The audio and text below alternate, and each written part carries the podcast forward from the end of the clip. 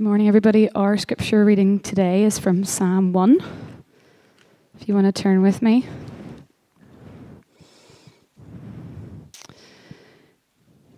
Blessed is the man who walks not in the counsel of the wicked, nor stands in the way of sinners, nor sits in the seat of scoffers, but his delight is in the law of the Lord, and on his law he meditates day and night.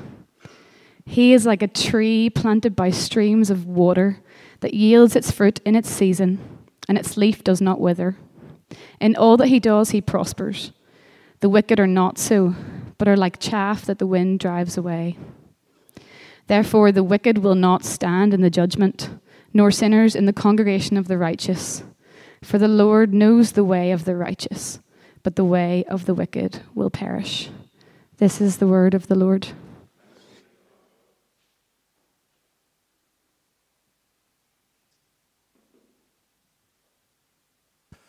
Good morning, everyone. I'm on. Good. Uh, it's really good to be here this morning.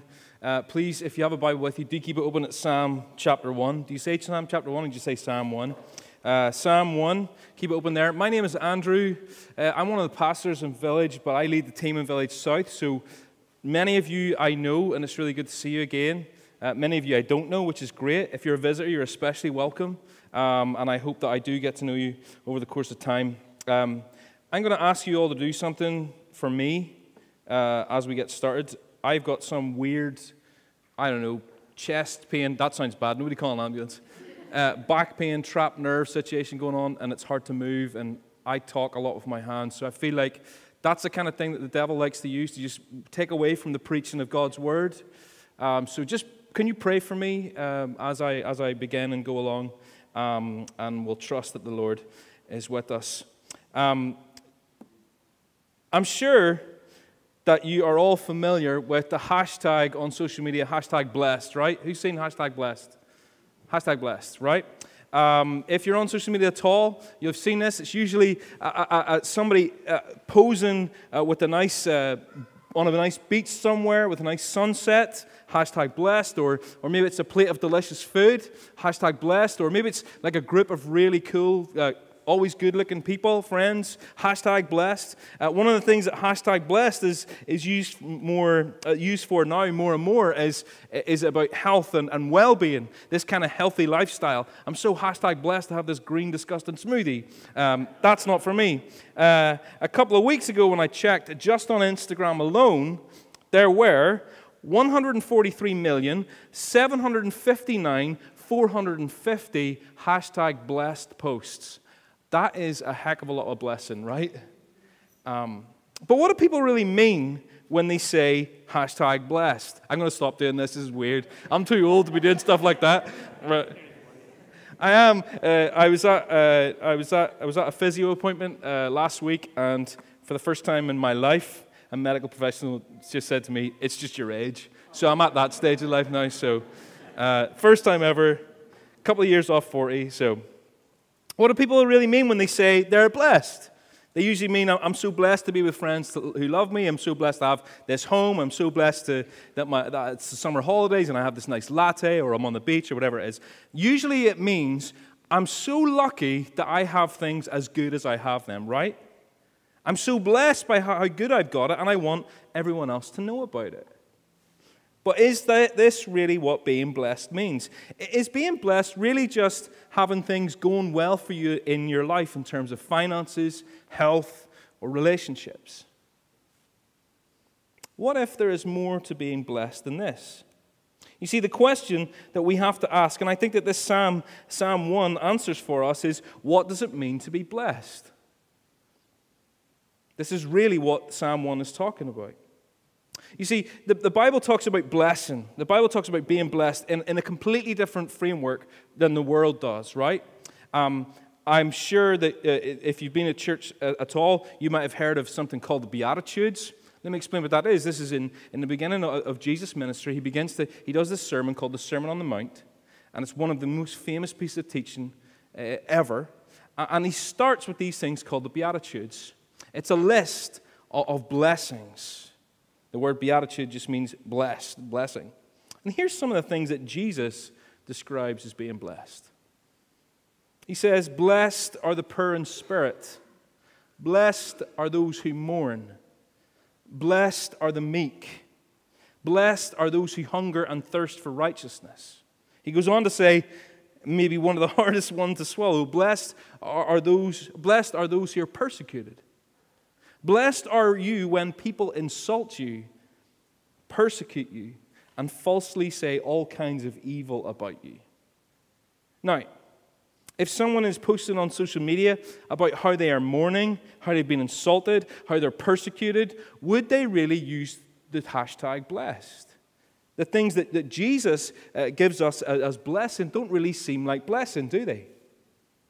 You see, the picture of, of being blessed that we are given in the Bible is far, far deeper than just having your life going the way you want it to or think it should. In the Bible, God tells us that being blessed is, is not about having a life with no trouble. It's not about having a life free from suffering, although we all wish it was, right?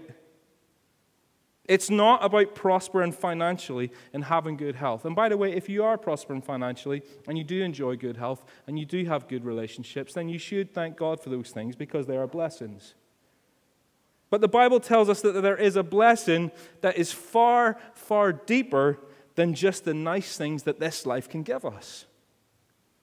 You see, being blessed, according to, the, the, according to all the teaching of God's Word, being blessed is human flourishing. It's the type of human existence that we were both designed and created by God for. Ultimately, being blessed is the pleasure and joy that comes from being right with God. There is a deep, deep joy and satisfaction that comes with being in right standing with God. And it's so deep, and it's eternally lasting, so that our life circumstances can't change it, right? When we are in God's favor, when we know that we're saved, when, when we have an eternal inheritance, there is nothing good in life that can add on to that, and there's nothing bad in life that can take away from that. And this is the very thing that Psalm one is talking about. This psalm sounds exactly like Jesus' teaching in the Beatitudes in Matthew chapter five. In fact, this psalm starts with a beatitude. Blessed is the one. Blessed is the man, it says in our version. And what we're going to see, I'm going to give you the conclusion up front, okay? I'm going to give you the spoiler right at the start. What we're going to see is that Jesus is the only way to be blessed. Jesus is the only way to a blessed life. I've given you the conclusion right at the start because this is what I want us to remember and take away this morning. This psalm, Psalm one, is the introduction to the whole book of the Psalms. Um, I know that you, we've already done a few different Psalms, so here we are, but we're, we're, we've gone right back to the beginning. And in this introduction to the whole book of the Psalms, the writer is, is, is dealing with blessing, human flourishing. He's saying, here's what we're talking about. But it also comes with a warning. It starts with a blessing and it ends with a warning. It starts with, here's blessing, but here's also judgment. And you see, what this psalm does for us is tell us of two ways in life, right? A way that leads to being blessed. Blessed is the one who is this, this, and this. And another way that leads to destruction. Right at the beginning of this holy, ancient prayer songbook, we are faced with a choice that we all have to make. One path leads to blessing, and the other path leads to destruction. And so we need to be aware that there is blessing available, ultimate joy and deep satisfaction that can't be moved when the storms of life come. But to reject that means that we are not only rejecting this deep joy, flourishing, and satisfaction offered to us in Christ, but we are actually embracing a path that leads to destruction. And we all need to choose. And if we pray this psalm, you see, the psalms were actually given to us so we can pray them and sing them, right? A lot of the songs that we sing in church are, are based on the words of the Psalms. Jesus prayed them and sang them. And if we pray this psalm, we are actually declaring that yes, we believe there is blessing to be had, and that the only person who will be blessed, have that deep satisfaction and flourishing and joy, is the kind of person described in Psalm one. So in some ways, to join in with even the few words of Psalm, of Psalm one is a statement of faith. As soon as I pray this, blessed is the man, I am saying I agree with this. I agree with everything that it says. So do we truly believe that the only way to a blessed life is the way that is described for us in the verses that follow? I have to be honest, I find this challenging. Because I think that uh, probably like me, we all, you all have the temptation, um, and we all find ourselves from time to time living the half and half life, right? Not, not, not half chips, half rice, even though it is delicious. We half and half curry sauce. Not that kind of half and half life. The half in, half out. On one hand, we, we confidently say, right, yes, I, I, I do believe that, that what the Bible says is true, right? Yes, I, I do believe that the only true satisfaction and fulfillment and flourishing is, is, is what the Bible teaches, and I am one hundred percent on board with that. But then on the other hand, we struggle with our own circumstances, don't we? We look at hashtag blessed on Instagram, and we're convinced that because we don't own our own home, that we're not blessed. Or that because we aren't in a committed romantic relationship, that we're somehow unfulfilled. Or because life isn't going exactly how we thought it would, or we think it should, and that things are maybe a bit difficult, or not exactly to our liking, we somehow think then that we are not blessed. And our heads tell us something different from our hearts. This is the half and half life, not the blessed life. This is the life on one hand that says, yes, Lord, I do trust you, but also can you give me some of that good material stuff? Yes, Lord, of course I trust you for my salvation. I trust you for my eternal future, but I'd also like you to top that up with a wee bit of job satisfaction. Maybe this resonates with you, because I, I know it resonates with me. Now, now, when this psalm is describing the path to being blessed, it, what, what, what it actually does, it starts with uh, talking about what be, blessing is not, before it goes on to talk about what blessing is. Look at verse one with me again. I'll have it on the screen, but do keep your Bible open if you have it. It starts with, blessed is the man. Now, this isn't just talking about a man. This isn't talking for the guys in the room. Women, you're not off the hook. This is just uh, uh, the Hebrew word that is literally translated as blessed is a man, but, but actually it can be used for a singular person, okay? So a good translation is to say blessed is the one. That's why I said that earlier. Blessed is the one who walks not in the counsel of the wicked, nor stands in the way of sinners, nor sits in the seat of scoffers. So in this verse, we're, we're given three statements about what the blessed person is not. And each one builds on the previous one. We go from walking to standing to sitting. So firstly, the blessed one is the one who doesn't walk in step with the wicked. Now maybe when you hear the word the wicked or, or that phrase the wicked, you might think of, of really bad people. So you think of people who are murderers, people who are Uh, human traffickers, uh, people who are maybe even tyrannical dictators who invade nations and oppress people. Maybe that's what you think of, uh, of when you hear the word or the phrase, the wicked. But the Bible has a specific meaning for this term, especially in wisdom literature and the Psalms. The Bible, uh, what these people call the wicked in the Bible, um, what this actually means is, is men and women for whom the direction of their lives, their lives is against God.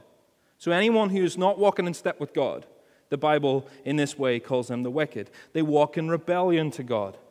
Now, before you start saying, well, that seems kind of harsh, we see this idea talking about us in Ephesians chapter two, when Paul is describing, the Apostle Paul is describing uh, our lives as Christians before God saved us by His grace. Listen to what he says. He says, and you were dead. This is all of us who are Christians. He says, you were dead in the trespasses and sins in which you once walked. So you see this idea of, of walking, following the course of this world, following the prince of the power of the air. And he's talking about Satan there. Paul's pretty, Paul is pretty black and white. He's just like, well, you're not following God. You're obviously following Satan.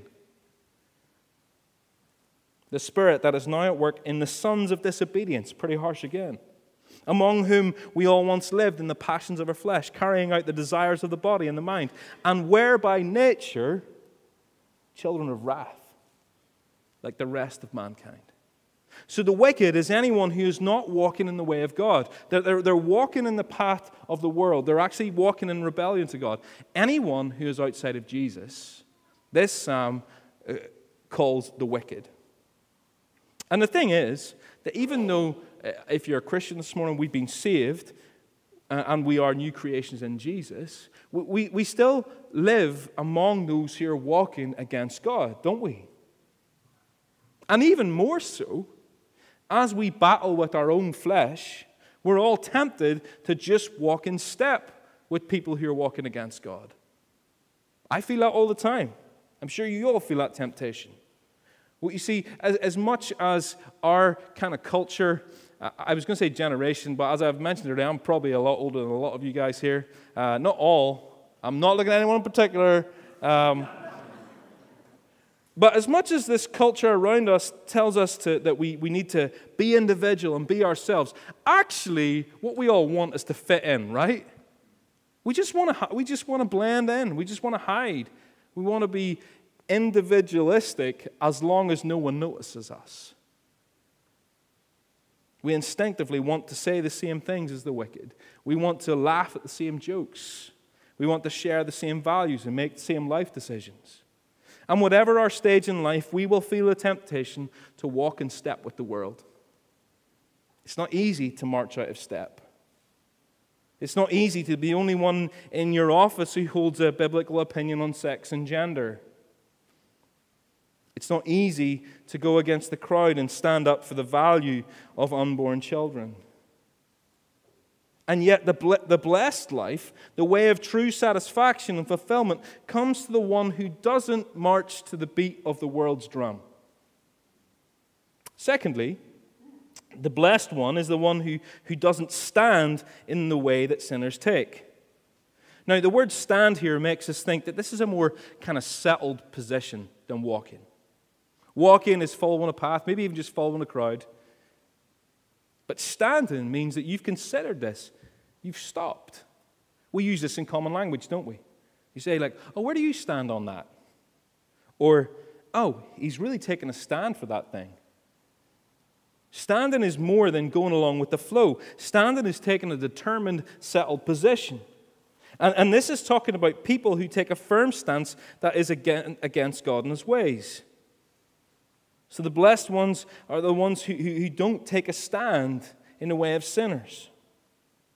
And the problem for us is that we are, by nature, weak to stand on our own, aren't we? We often find that our worldview, it, it, we just, is shaped by osmosis, right? We just absorb it. Um, we, we take on board principles and values, and we hold them really tightly. But maybe we haven't even considered how we came to have them, or even if they're right or wrong. I think that for a lot of Christians in our context, our values, even our theology, that the things that we stand firm on, have been absorbed rather than considered and tested and prayed over. They're just part of the environment, so we never really question them. You might have heard of this analogy, like the two fish in the sea, and one says to the other, oh, the water's nice today, and the other one says, what's water? It's just around him. He doesn't even notice it's there.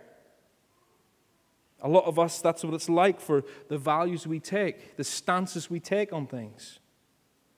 And the other thing about being sinful human beings is that it's easy to be flexible with our stance, isn't it? We can value different things with different people. I can be this person with that group. I can be that person with that group. We want to fit in, and so we change our values to match the stance of those around us. And yet Psalm one tells us that the way to true blessing is to deliberately and intentionally not stand with the world. Thirdly, the blessed one is the one who doesn't sit in the company of scoffers. Now, if standing is more settled than walking, then sitting is even more settled than standing. But it's also more aggressive. You see, sitting is more settled than standing. That's quite hard. Don't say, try and say that, you know, fast in a row. Sitting more settled than standing. Because you haven't just walked and then stopped and stood. You've actually now sat down and set up camp. You have no intention of moving from this position. In the ancient world, actually, to sit down was to take the posture of authority and judgment. I suppose even in our modern courts, a judge comes in and, and, and, and she'll sit down before she passes judgment. But sitting down was the posture of authoritative of teaching. I talked about the Sermon on the Mount before. What do we see? Jesus goes up the mountain, he sits down and begins to teach. Why? Because when he sat down and began to teach, he said, I have authority, and what I need to say, you all need to pay attention to. So, so these people who sit in Psalm one do not only take their own position and decisions against God, they also claim authority in the position that they have. They aren't just against God, they're teaching others to be against God too. And they claim to have authority in this. And notice the word that's used here. They are scoffers. This means that they jeer and make fun of people who are walking in God's way. And we see this all the time in our lives, don't we? People who just don't claim, uh, don't just claim to have authority on moral or social issues, but, but people who actually mock anyone who's walking in God's ways. How can you believe that? Are you insane? What a load of rubbish. Why are you still believing this? You are such an idiot. I'm sure maybe even some of you experience this kind of things, not just in the general sense, but maybe even personally as well. Now, I do want, I do want to be clear, and I've literally no idea how long I've been talking for, but we'll just keep going. Um, I do want to be clear that when, when the psalm says not to sit in the seat of scoffers, right? What, what, it's not saying don't have non-Christian friends. Don't go in and sit down and have food and, and, and whatever and fellowship with non-Christian friends. Actually, what Jesus is, or what the, the psalm is saying is that, that we should do those things, right? Um, Jesus calls us to do that. This psalm is saying, don't take the same position as those people. Because the way of blessing comes by being the one who does not do those things.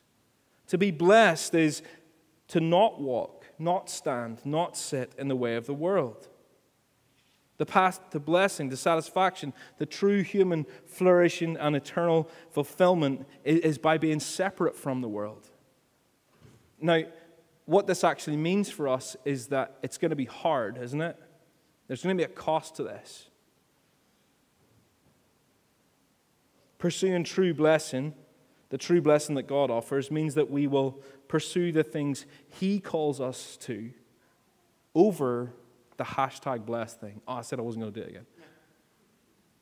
We're actually going to pursue, we're going to go out of our way to pursue the things that, that God values rather than the hashtag blessed stuff. We're going to be scoffed and mocked for the path we walk and the stances we take. We're going to choose to pursue reaching people with the gospel over doing well in our careers. We're going to spend real time and money serving those in need rather than prioritizing a nice holiday. We're going to deliberately choose where to live so that we can be better part of the church family. We're going to sacrifice our time and efforts to really and truly commit to each other in missional community. And my point is, there is a cost to walking this path. But we live this way confidently, knowing that this is, the Bible tells us, the path to true blessing. And as we'll see in verse three, this blessing lasts. It doesn't blow away. It doesn't get blown away when, when God comes in judgment. It's eternal, and it's, far, it's worth far more than anything hashtag blessed can offer us. So that's what hashtag, that's what being blessed is not. So what is the way of blessing? Look at verse two. But his delight, that's the blessed one, the blessed one's delight is in the law of the Lord. And on his law he meditates day and night. You see, being blessed, the blessed one is not just about uh, not walking or, or standing or sitting in the way of sinners, in the way of the world. The one who is blessed is the one who delights in the law of the Lord. The one who is truly satisfied and, and full of deep joy and satisfaction is not the one who has good holidays, lots of money, or, or good health, but the one who, in the deepest depths of their hearts, loves God and therefore loves his word. This is the Bible's way of saying that the blessed person delights in the way God tells us how to live. Right? This is what this, this kind of, the law that mentioned here is kind of like a catch-all. It's referring to the first five books of, of the Bible, definitely, but it's also a catch-all term for God's instruction. Okay? So the blessed person delights in the way that God tells us how to live. So they confidently walk in the way of God. And you see how different this is from the first part? The non-blessed person is the one who, who walks in the counsel of the wicked. But the blessed person delights in the counsel of God. And because they delight in it, they meditate on it. Now, this isn't necessarily meditation in the way that we think of meditation. For one thing, most meditation involves clearing your mind. But, but biblical meditation, godly meditation, isn't clearing your mind. It's filling your mind with God's Word. When we meditate as Christians, our, our, our goal isn't to clear our minds. Our goal is to, to focus on God's Word. It's not letting your thoughts wander. It's focusing your thoughts on God's Word. But meditation here is more than just internalizing, right? This word in the original language conveys the idea of, of speaking God's teaching. Actually, it has this really lovely uh, kind of literal meaning, which, which is kind of like, the, it means like the sound of a babbling brook. It has the idea of people together, all praying Scripture at the same time. That murmur that you hear when lots of people in a room are praying. Isn't that a lovely idea? There's this idea that meditation is not just internalization. Internalization, is that a word? Yeah, that's fine. Internalizing. It's also, it's also speaking out. It's like when you tip over a glass of water. What comes out? The water, because that's what was in the glass to begin with. So, so, so if we put this delight in idea and the meditation of God's Word together, we can say something like this. Blessing comes from loving God and walking in His way, and this person both believes and speaks what God says. Let me say that again. Blessing comes from loving God and walking in His way, and this person both believes and speaks what God says. Now, this makes me wonder, why is it that we don't always feel blessed? Why is it that we don't always have this deep joy and satisfaction? I wonder, could it be that if we find ourselves dissatisfied, incontent, unfulfilled, lacking joy, could it be that it's because we aren't delighting in God's Word? Because here's what happens. And this isn't theory. This is confession, okay? Here's what happens with me, and I hope that you find, you find this helpful. When we get our definition of blessed from the world, whether it's values, the things the world values, or even the hashtag blessed relationship, health, um, money, all that kind of stuff, if that's where, where our idea of, of being blessed comes from, and we don't have those things, then of course we're going to be unfulfilled, right? This is why everybody in the world, even the people that have all those things, don't feel fulfilled, because these things can't truly satisfy. But when we turn our focus to Jesus, when we take on His Word, when we believe it, when we internalize it, and when we speak it out and trust His promises, then we find that in Him we are truly blessed. So in those times when we're struggling with a lack of joy and satisfaction, we turn to God's Word and delight in it. We trust His promises. We don't listen to what the world says about us. We listen to what God says about us. Listen, I guarantee you, most of the time that I feel uh, unfulfilled and dissatisfied is because I'm listening to what the world says about me, not who God says who I am.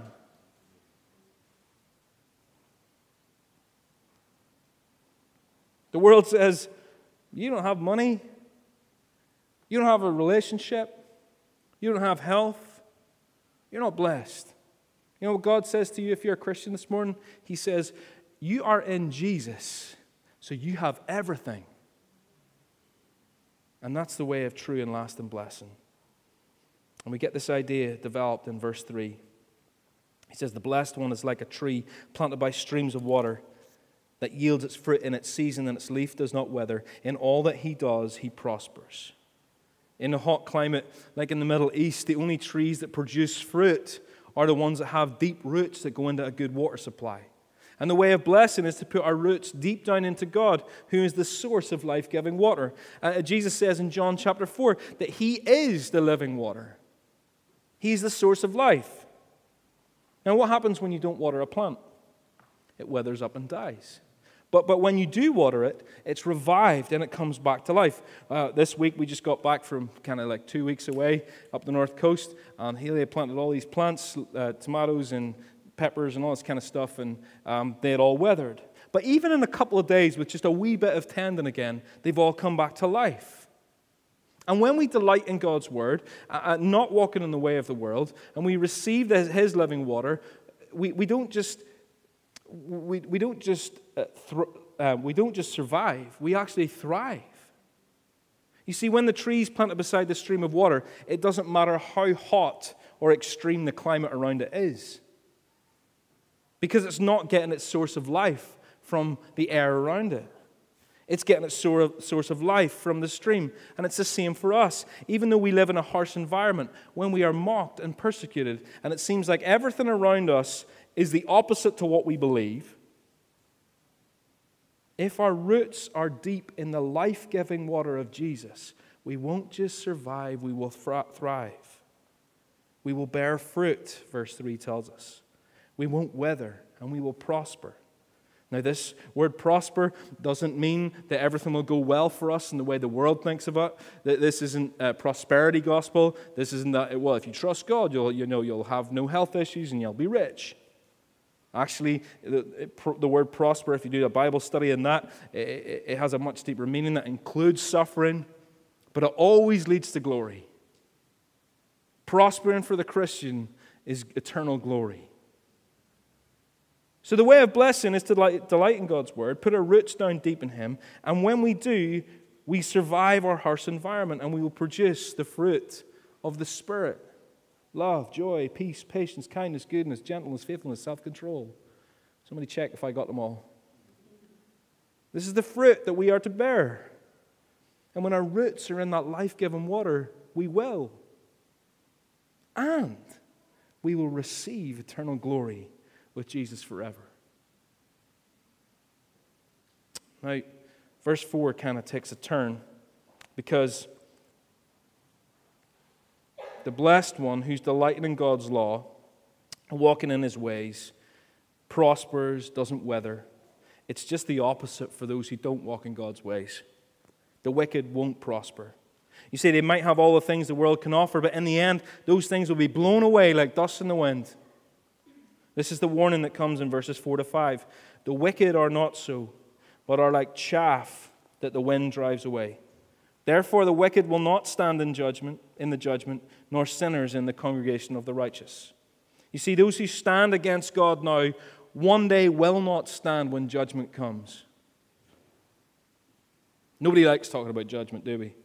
Like, you know, it's one of those things that Christians kind of want to shy away from now. We don't talk, want to talk about God's judgment, but God's judgment is real and his judgment is coming. Why? Because he is just, and wrongs have to be made right.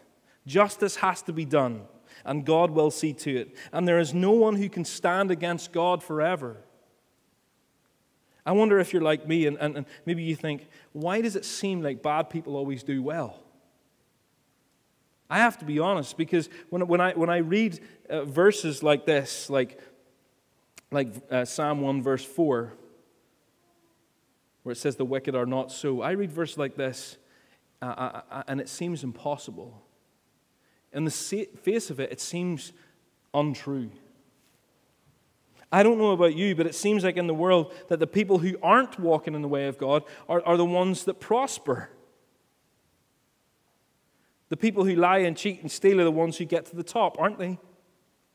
And more than that, the problem is that we all want to be counted among the, the, the, the blessed, right? We want to be in this congregation of the righteous in verse five.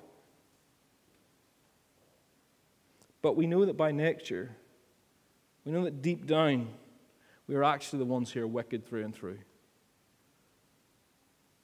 We all know that in our hearts, we are the wicked ones. We know that left our own devices, we, we, we walk in step with the world. We stand with the sinners, and we so desperately want to be affirmed by our friends that we even mock and scoff anyone who goes the other way. I reckon all of us find ourselves at least sometimes living the half-in, half-out life. I know you struggle with this because I do too. I feel a temptation to pursue that hashtag blessed life. Just a couple of weeks up the north coast, like, just makes you desire living in a nice house by the sea, right? I know that if I walked away from ministry, I could probably have a nice career, more money, and a, a nice house.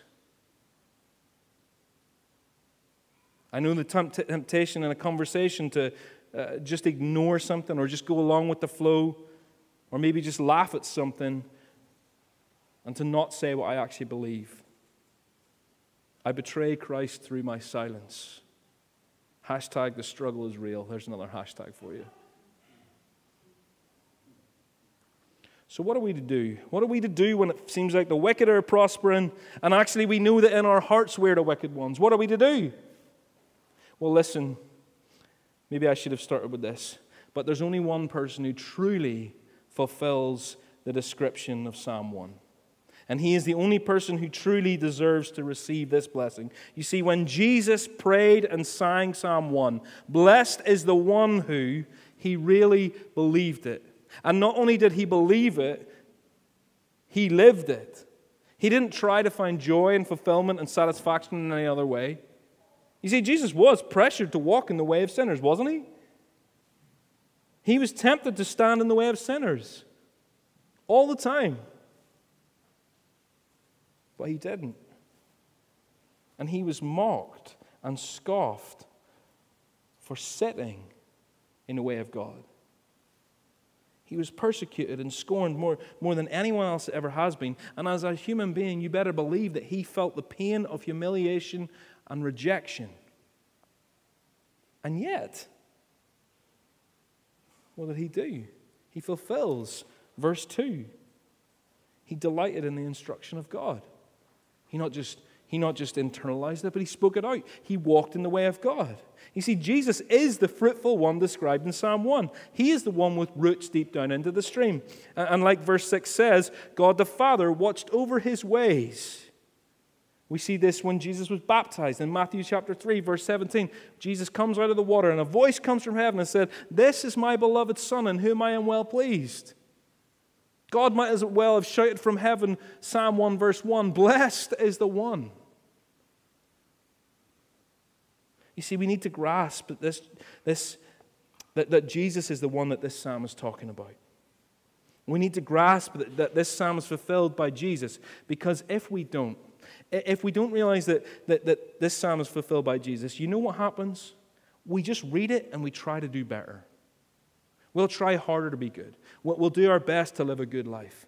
We'll exhaust ourselves trying to be a good Christian and live up to the values of God. And when we do this, we just fail, don't we? Maybe you know what it's like to be in a cycle of trying hard, then failing. Then, then trying even harder and failing again. And then trying even harder still and failing again. And that cycle just leads to hopelessness, trying hard and failing. Maybe you feel hopeless in your walk with God this morning. But when we see Jesus as the blessed one of Psalm one, we have hope. Listen to this. If you're a Christian this morning, I need you to hear this, especially if you're a struggling Christian this morning. Hands up, that's me as well. Listen to this. The blessing of God rests on Jesus, and because we are in Jesus, the blessing of God rests on us. I will say that again. The blessing of God rests on Jesus, and because we are in Jesus, the blessing of God rests on us. He is the blessed one who walks in righteousness, and when we put our faith and trust in him, his righteousness is imputed to us. That just means that by his grace, when we trust in Jesus, his righteousness is put onto us, right? When we trust in Jesus, God, God drapes his righteousness round our shoulders like a cloak. You know, like in Harry Potter, he has that invisibility cloak. Covers up whatever else is underneath. So, so when, when God looks at us when we're in Jesus, he doesn't see our sin and our failure. Man, I need to hear this. He, he sees the righteousness of Jesus. It's almost too good to believe, isn't it? And so the blessing that belongs to Jesus is ours too. This is why Jesus is the only way to a blessed life. So we don't have to keep trying and failing. Trying and failing and wearing ourselves out, uh, trying, uh, driving ourselves deeper into desperation.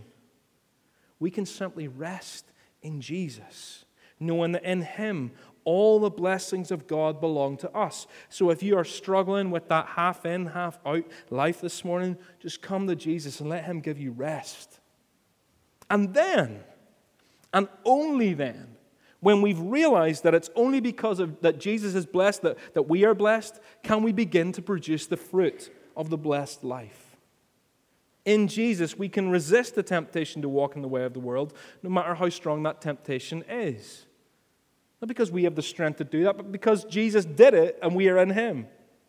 Our roots go deep into the stream because our roots are actually Jesus' roots. And so here's the comfort this morning. If you are struggling with not being satisfied, if you're struggling with feeling unfulfilled or a lack of joy, if you're tempted to walk in the way of the world, if you are dis disillusioned by the things you see under hashtag blessed, remember this. To be in Jesus is the only way to be blessed. Now listen, that's a message for all of us as Christians, but if you're here and you're not a believer, that's an invitation for you. Feeling unsatisfied, feeling unfulfilled, maybe not feeling very blessed. There's blessing to be had by simply trusting in Jesus. That He went through all of that scorning, even, even death on a cross, so that, that God could reap His righteousness over you and you could be fulfilled and flourish and have joy and satisfaction and blessing forever. All you have to do is just put your trust in Jesus. And for those of us who are Christians, let me invite us all to do that. Let's put our trust in Jesus again. Just even in the quietness of your own heart as I finish up here. Just say, Jesus, I trust you again. I know that tomorrow I'm going to be tempted to, to all the hashtag blessed stuff, to walk in the way of uh, the wicked, to stand in the way of sinners, to sit in the seat of scoffers. I know I'm going to be tempted by all those things, but I know that one day all those things are going to be blown away like dust in the wind. I just trust you again. And even though it, it, it's so hard, and I get that, and I feel it, when we are in Jesus, we can find perfect and deep and true and eternal blessing. Delight in His word, remember His promises to you, and remember that Jesus is the blessed one of this psalm, and because you are in Him, you are too. Amen? Come, Holy Spirit, let me pray. Uh, Heavenly Father, we, we, um, we thank you that in Jesus we have all the blessings of heaven. That seems almost too good for us to believe. We're trained to think that if something's too good to be true, it can't be true. But Lord, your gospel is true. Father, I pray for us all this morning. For those of us who are Christians, I pray that we would put our trust in Jesus again. That, that you would, uh, because we are in you, uh, that, that we would learn not to stand in the way or walk or sit in the way of the world. But we would just faithfully and humbly submit to you and walk in your ways. Lord, for anyone who, who doesn't know you yet, Lord, it maybe feels that stirring in, inside them, don't really know what it is, Holy Spirit, convict. Um, Lord, uh, your arms are open, always waiting to welcome everyone in. Um, so, Father, I just pray for anyone who needs to take that step this morning, they just simply put their trust in Jesus and find that they are eternally blessed. Help us, Lord, as we come to your table, as we celebrate and remember your death. Lord Jesus, we just pray that you would be glorified. Amen.